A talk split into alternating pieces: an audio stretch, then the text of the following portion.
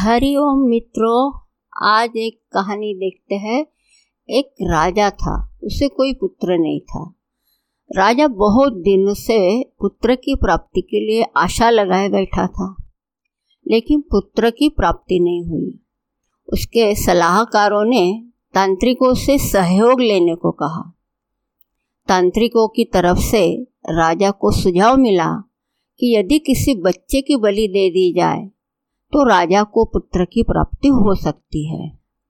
राजा ने राज्य में ढिंडोरा पिटवाया कि जो अपना बच्चा बलि चढ़ाने के लिए राजा को देगा, उसे राजा की तरफ़ से बहुत सारा धन दिया जाएगा।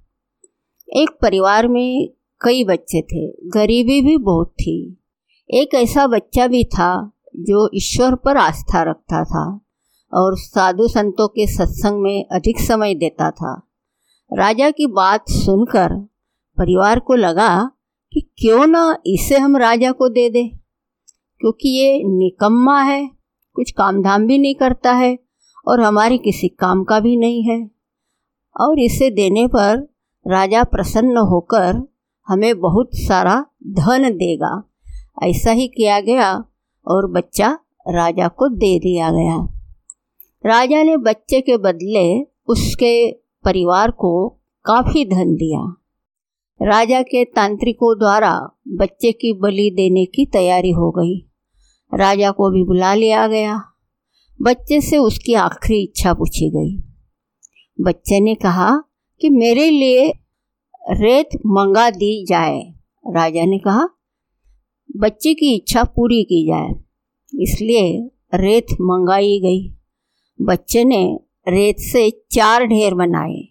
एक एक करके बच्चे ने तीन रेत के ढेरों को तोड़ दिया और चौथे के सामने हाथ जोड़कर बैठ गया और उसने राजा से कहा कि अब जो करना है, वह आपको ही करना है। यह सब देखकर तांत्रिक डर गए और उन्होंने बच्चे से पूछा पहले तुम यह बताओ कि ये तुमने क्या किया? राजा ने भी यही सवाल बच्चे से पूछा। तो बच्चे ने कहा कि पहली ढेरी मेरे माता पिता की थी। मेरी रक्षा करना उनका कर्तव्य था, परंतु उन्होंने अपने कर्तव्य का पालन न करके पैसों के लिए मुझे बेच दिया। इसलिए मैंने ये ढेरी तोड़ दी। दूसरी ढेरी मेरे सगे संबंधियों की थी। परंतु उन्होंने भी मेरे माता पिता को नहीं समझाया।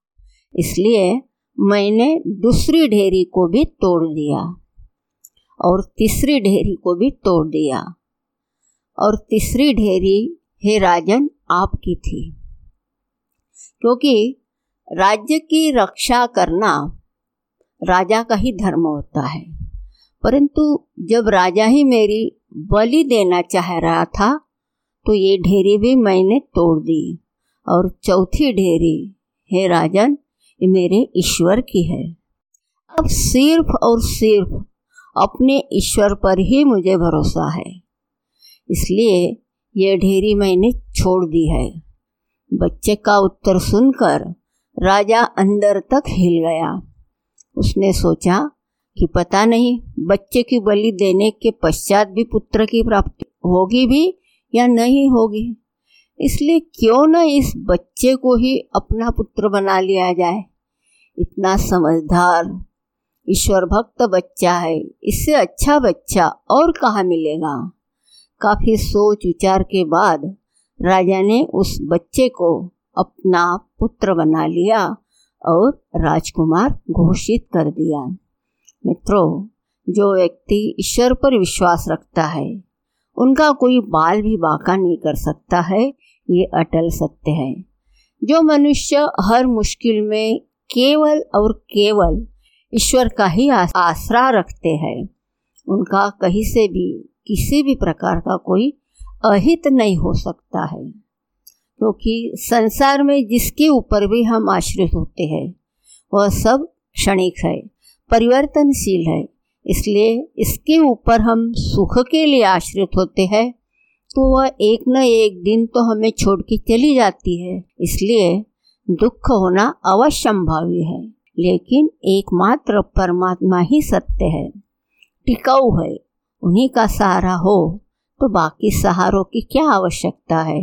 इसलिए ऐसे प्रभु के ऊपर आश्रित होने में ही बुद्धिमानी है। संसार में सभी रिश्ते झूठे हैं केवल और केवल प्रभु का नाम ही सत्य है। हरिओम